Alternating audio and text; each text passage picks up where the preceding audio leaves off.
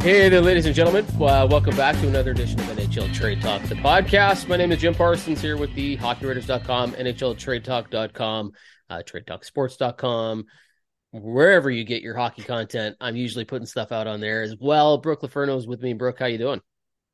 Doing good. Uh, we were really busy this past week, and then the trade deadline happened, and it was what it was. But we're excited to cover all of it. I know, isn't it funny? We were doing shows like way more often than we normally do them because Mhm. we're like, man, every day something big happened.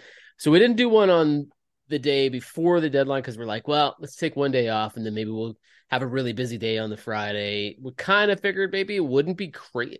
I was shocked at how like lots of trades, but like nothing big. Like really, it was kind of a dud. Like they're and they're really talking about how and wondering if this is going to be a trend. Do you think this is a trend now? Like, do you think we see a lot of the action prior to the day of, and then the day of is somewhat of a letdown, and all the action happens before? Or do you think this was just a one off? Or like, this is the one year that's kind of like, for whatever reason, people got things done early.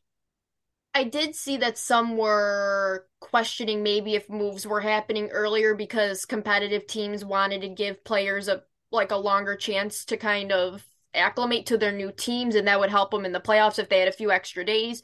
Um, but I am a little worried that this will become a trend a little bit. Like, as it was kind of fun, I guess, when Bo Horvat moved that early. It was kind of like, okay, that gives us a little tease. I didn't really think there was going to be I think we maybe assumed there would be a little bit of a domino effect, but I still thought most of the moves would be made on trade deadline day. So, but now I am a little worried that a lot of teams were like, okay, actually, this works for all of us. A lot of things are moving a lot faster than people originally thought it would. So, yeah, I kind of do see this as a bad omen. I actually would prefer all of the hype on trade deadline day because when you wake up on trade deadline day, you're like, okay, it's going down. so, Yeah. I kind of, yeah, would like it to stay that way, but who knows? Uh, well, the two things that make me wonder that maybe this is a one-off. One, most of the action that we saw heading into trade deadline day happened in the Eastern Conference. Like everything happened between like three or four or five teams. Like, you know, the Islanders got it started, and then it was like Boston and Tampa, and the Rangers got involved. Like all those Eastern Conference teams that everybody figures is going to be kind of in that race.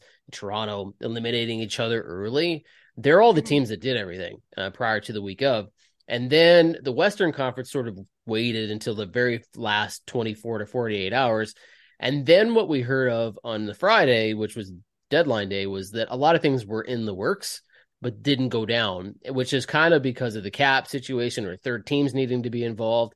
So I wonder if because of that Eastern Conference race and because teams needed third party brokers to make money work and those deals take a while, that maybe that's why we saw some of the action so early. Uh, like when you Mhm. look at a guy like Kyle Dubas out of Toronto and all the dancing he did with salary in, salary out, and LTIR and all that stuff. And then Boston made more moves because Taylor Hall went down and Nick Foligno was out. And then all of a sudden they're like, okay, we're going to get active. And then other teams try to keep up with the things that had happened. I I do wonder if it's it's a one off. I kind of hope that we have a mix of the two, right? Like that there is some action leading into the day of, but that the day of is still really busy. I just think a lot of things happen on the Friday, or were supposed to happen, and they just didn't come. Like Joel Edmundson, James Van Riem's, like those players that we thought were going to move and didn't. Uh, that there was stuff happening there, and it just didn't happen. Um, so I wonder. I am kind of curious to see uh, whether or not this is a trend that continues did you like the deadline coverage because of the fact that it was so slow? Like watching these shows, just try to entertain everybody and recap what had happened or what could happen and then not happen. Like, is it take away the tradition for you? Um, no, like I thought it was fine, but I did think it's funny, like you're trying to hype up all these trades that aren't that exciting, but because they're the ones happening, you're like, oh my gosh, John Klingberg got moved. Oh my gosh, this is this is a big thing. Like this is Mhm. happening right now. And then obviously with James Van Riemsdyk, they thought there was something there with Detroit, and then that was kind of exciting, right? Everyone's like, okay, we got a big a big trade chip here off the board. And then it was like, wait a minute, nope, that fell through. So it was kind of funny to see kind of um, a different perspective of how I guess you can make hockey still exciting with kind of lesser trade chips than you thought. So I thought it was fine for what it was. I think we were all going through it. Like it was it was what it was because of the fact that everyone unfortunately moved. So but Yeah. I I didn't mind it. Well, we'll talk about our winners and losers, our favorite trades, our least favorite trades here in a second. But I do want to get your opinion on things that didn't happen. Like, what did you make of the kind of comments from I'm I'm thinking particularly of a few GMs, Chuck Fletcher out of Philadelphia, who's like, I didn't get an offer on James Van Riemsdyk till like 1:40 p.m. Eastern time, and then by then other things had to happen for us to be able to move him, and there just wasn't a lot of action. Steve Yzerman said we were not buyers out of Detroit. Mm-hmm. Like we were active, like, and there was that rumor that maybe he was going to Detroit, which didn't make any sense because why would Detroit get a rental? Yeah. They're not really a buying team. And Yzerman came right out immediately and said, no, like I'm not buying. I was never buying. This is not the market for us to be playing in. Patrik Allvin out of Vancouver shot down any rumors that there was a talk or an offer on the table from the Penguins for JT Miller. Like a lot of GMs came out right away and were like, no, whatever you're hearing isn't accurate. Like those were not things we were doing. We didn't get offers. We weren't making that trade. Why do you think that is? Do you think that they don't love the fact that these things get out there and they just didn't happen? and maybe that's because they don't want the players to think like they uh, we tried to move you and it didn't happen and now you're stuck here. Or do you think they just try to like get a handle on a situation that really isn't handled like you can't handle that stuff. It just gets out right? There's too many people talking about what didn't go down. Like why do you think a lot of those deals didn't happen? And why do you believe that gms were so quick to comment on them that's kind of a hard, I think, thing to kind of analyze because I do think leaks affect hockey trades for sure. And in any sport, I think it does. I think even GMs alluded to that, that if stuff gets leaked, it hurts the player, it hurts negotiations. But I also think a lot of it, like, I guess if trades do or don't happen, I do put that on the general manager itself. Like, especially if you're talking about the Flyers and James Van Riemsdyk. I mean, here we go about the Blackhawks again, but they got a return for Patrick Kane that probably wasn't great. So I know he talked about that the market just wasn't there, it was a conditional pick, something like that. Well, it's your job to call around and make it happen. That you're the general manager, there you know that he's on an expiring contract. He's probably one of your best trade chips.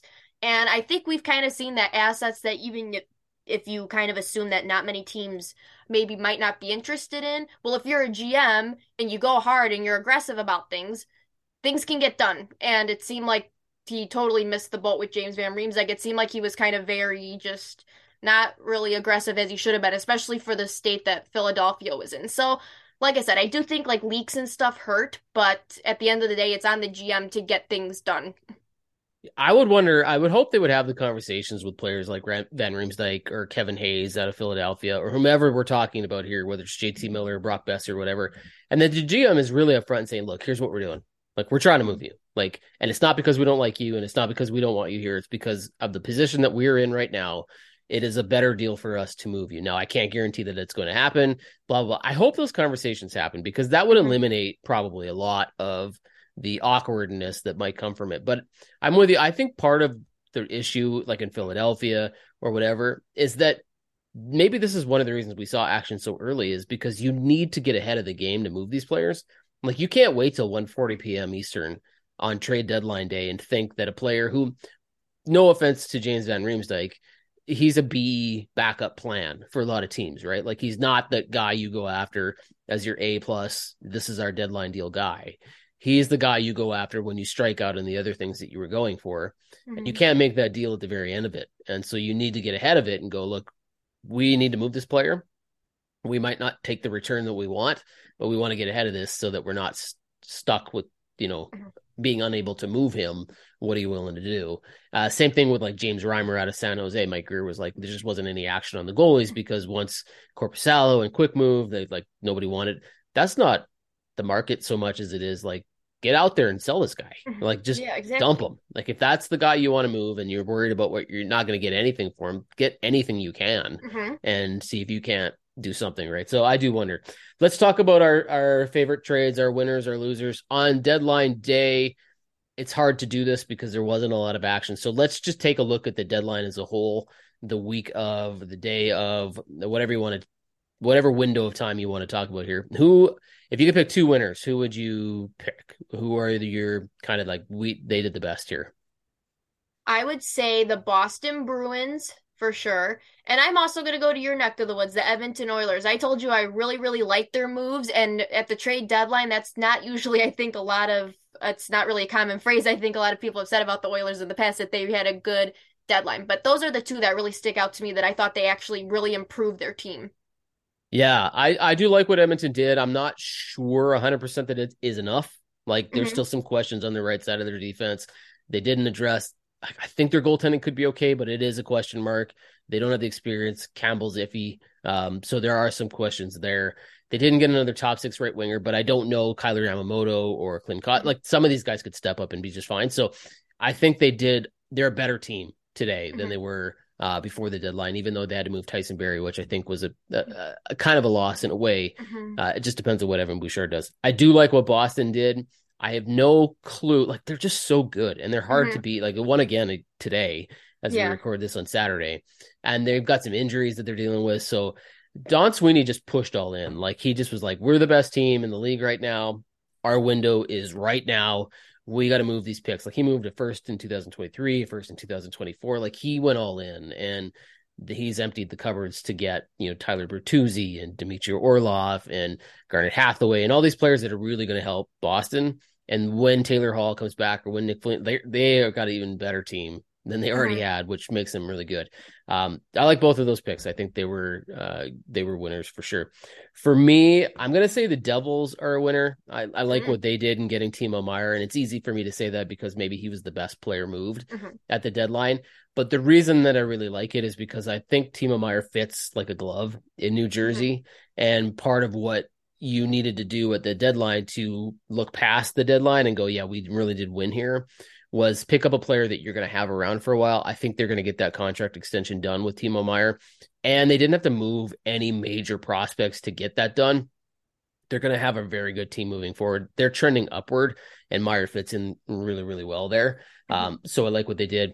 The other one for me is Ottawa. I do not know if Ottawa is going to make the playoffs. Uh. Uh, I don't know if Chychrun puts them over the hump and they get in, but I like what they did because uh, Dorion promised that they would try to add something.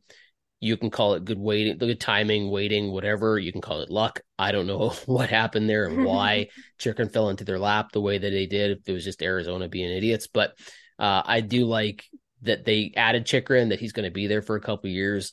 That Ottawa is really giving a push to try to get in here. Whether they do it or not, I don't really know, but I do like what they did. So those are my two winners. Um, I think we could do a, a what's a, or kind of like an honorable mention here of the Nashville Predators. Just sold everyone for great returns, so yeah, I actually was impressed by that.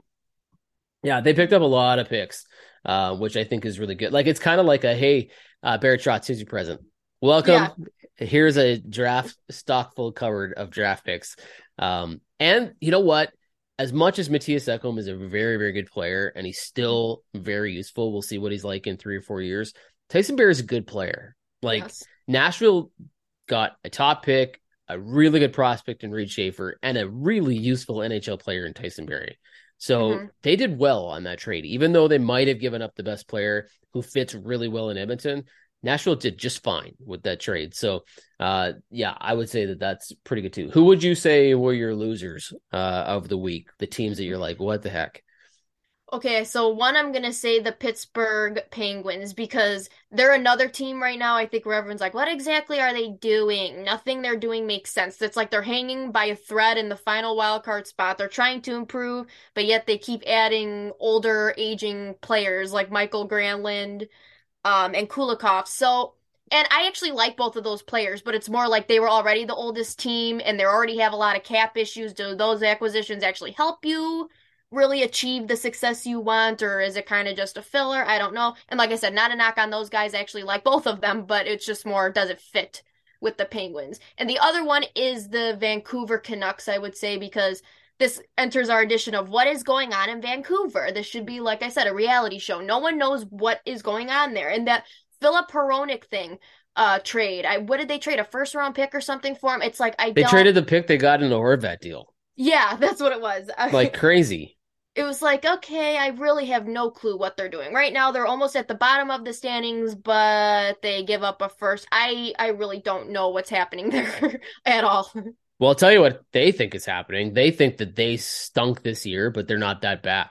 And mm-hmm. that they're going to be better next year, that they're going to be able to add a couple pieces, that they're going to be able to move some of the players they don't want and keep some of the players they do. I think they think Brock Boeser's going to rebound. I think they think JT Miller's going to be a, pl- a good player for them. I, and Hronek's a good player, but uh, you know they're not rebuilding. Like, and they've decided that they're not rebuilding, even though I think everybody else thinks that they should rebuild because Right. everybody was available except for Quinn Hughes and Elias Pettersson. Even Thatcher Demko was being rumored to be on the way out. So if you're suggesting that you're willing to sell everybody and then all of a sudden you shift gears at the end of the deadline and say, no, no, no, we're not going to move Miller. We're not going to move these guys. Like, then you're not rebuilding. And are you good enough to not rebuild? And that's the question in Vancouver. And they think the answer is yes, we can be a better team next year. So I'm with you on Pittsburgh, though. Like, Pittsburgh to me is a team that is older. Their window to win is small. They're in an Eastern Conference where they're going to get smoked. Um, and they're not good enough to compete. And they didn't do anything at this deadline to make themselves good enough to compete. Mhm. They're good enough maybe to get in the playoffs and be booted in the first round, Mhm. which doesn't help them. Right. Like, so if you're going all in, you got to go all in. You got to go Boston all in. You got to go Rangers all in. You got to go like all the way in. And Pittsburgh didn't. They added Nick Bonino, Kulikov, Granlund, like players that are okay, but they're certainly not going to beat the Rangers, the Boston Bruins, the Tampa Bay Lightning, the New Jersey Devil. Like they're not going to beat those teams. So Mhm. it's I don't know why they didn't do it. Um, for me, losers. There's a few like I would have had Vancouver and Pittsburgh in there for sure. I'll tell you the team that I don't like, and I'm going to get heat for this. I got heat for it already on Twitter for some of the things I said about the GM, but I didn't like what Toronto did. I think they're a better team, Mhm. but I think they did so much. They did too much. If that Mhm. makes any sense, like they shifted out a quarter of their roster, Mhm. and so when you do that, you then have to go, okay, are we going to build chemistry right away? Can we have everybody mesh in the final month before the playoffs? There's real questions for me in Toronto whether or not they can do that. And they also didn't address what I think is their biggest need, which is goaltending.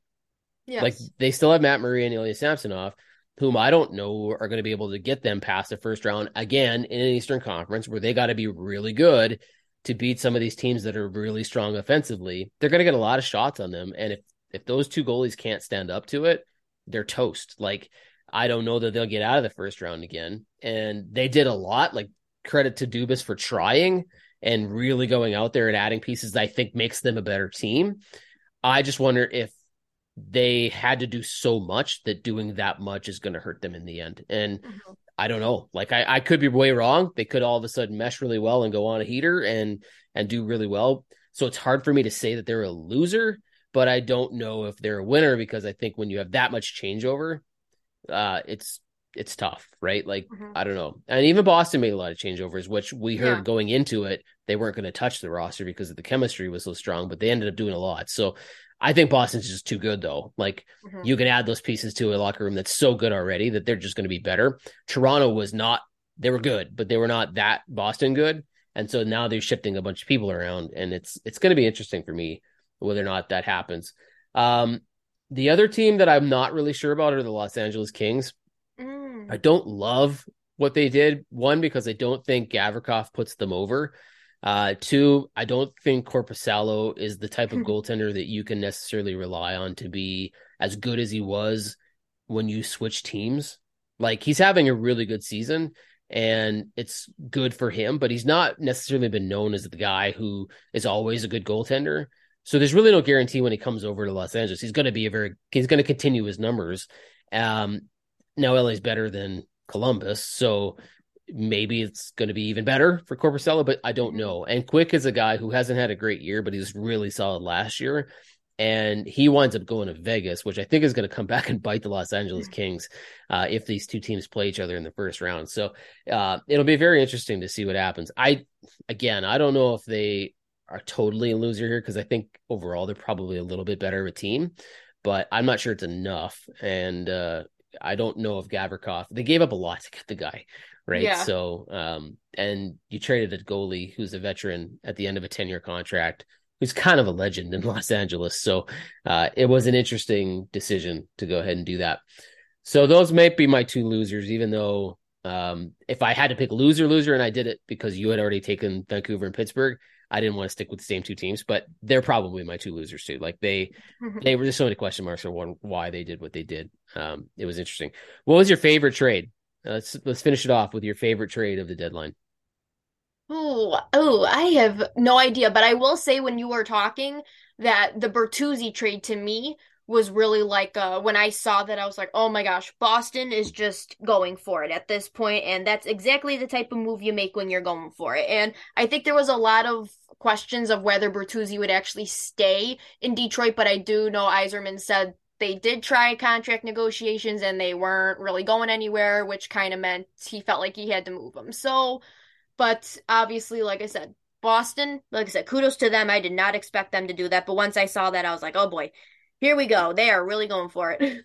Yeah, he could do really well in Boston. Like he hasn't had the greatest year in Detroit compared to what he mm-hmm. normally would do, but in Boston he might fit like really really mm-hmm. well and there's a lot of good players in Boston that he's going to get the chance to play with that I think he could really mesh with. Um so it'll be very interesting.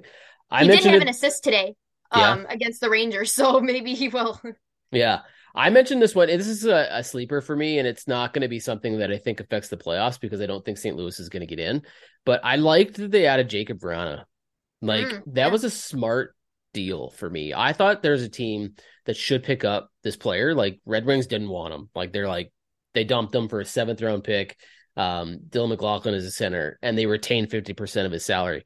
Now there are question marks around Jake Vrana if he's going to be able to get back to you know perfect health, if the substance uh, abuse issues that he was dealing with in the mm-hmm. personal wellness thing with the NHL is over. Like I don't really know about where his status is with all that, but he seems to be okay. But this is a guy that can score. Like this is a guy that, whose numbers are really really good, and they've got him on the cheap now for a little bit. And so if you're St. Louis and you're saying, okay, we dumped a lot of players, but we don't want to rebuild, and we need to retool on the fly this is a pretty good dude, like a gamble. I it is a gamble, but it could pay off like really, really well if Vrana figures it out and he gets back to some of the numbers he was posting before he he left the league for a bit.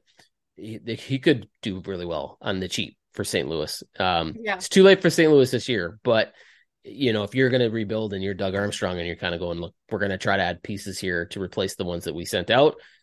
It's not a bad way to start. Like it could backfire, but if it does really well, I, maybe a sleeper one for me. I think that could be a very interesting trade that has potential to be a home run. Actually, I think the last one I will say, um, because sorry, I was put on the spot there, and I did like the Bertuzzi one a lot. I will say I will stick with that one for sure. But I was, I don't think we will ever stop laughing about the Tanner Jeannot trade. Uh, that was probably my favorite, my second favorite from like a uh, just an entertainment standpoint. Just about the, I have no idea how that happened. How he garnered five draft picks in Cal Foote. I have no idea how that happened. So I'll go. That was a fun one. That was an entertaining one. You think we'll look back at that one and go, man, Tampa was a genius, or what were they doing? I know. I guess it depends on how they do in the playoffs because obviously they got them. They get these types of players for the playoffs, right? And yeah. like I said, everyone thinks Tampa or Tampa thinks they're smarter than everyone else. They got good scouting. So if he ends up like being like the playoff hero, then I guess we'll all get the last laugh. But we'll see about that one. Yeah, if yeah, and if he signs for like a super cheap deal like Nick Paul did, and mm-hmm. winds up being a really good player for like six or seven years for them, then maybe we'll look back and go, totally worth it because those picks that they gave up, none of them played in the NHL. So mm-hmm. who knows, right? Like it could be interesting, but we'll see. All right, Brooke, I appreciate this. Uh, thanks for doing a rundown with me on the uh, trade deadline day and the week as a whole because it really was more about the week than it was about the actual day. But we will probably uh, come back here in a week or so uh, as we get closer to the playoffs, just to talk about some of these players that were moved and how they're doing with their new teams, and and mm-hmm. take a look at it at that point. So I appreciate you doing this uh, for us. Everybody else, thank you for listening to the NHL Trade Talk podcast. Do us a favor, download, share, subscribe. Uh, put it out there on social media. Give us a five star rating on Apple Podcasts. We'd greatly appreciate it. Check out Brooks' work at the Hockey Writers and NHLTradeTalk.com, as well as my stuff is out there too. And we'll talk to you in the next one. Thanks, everybody.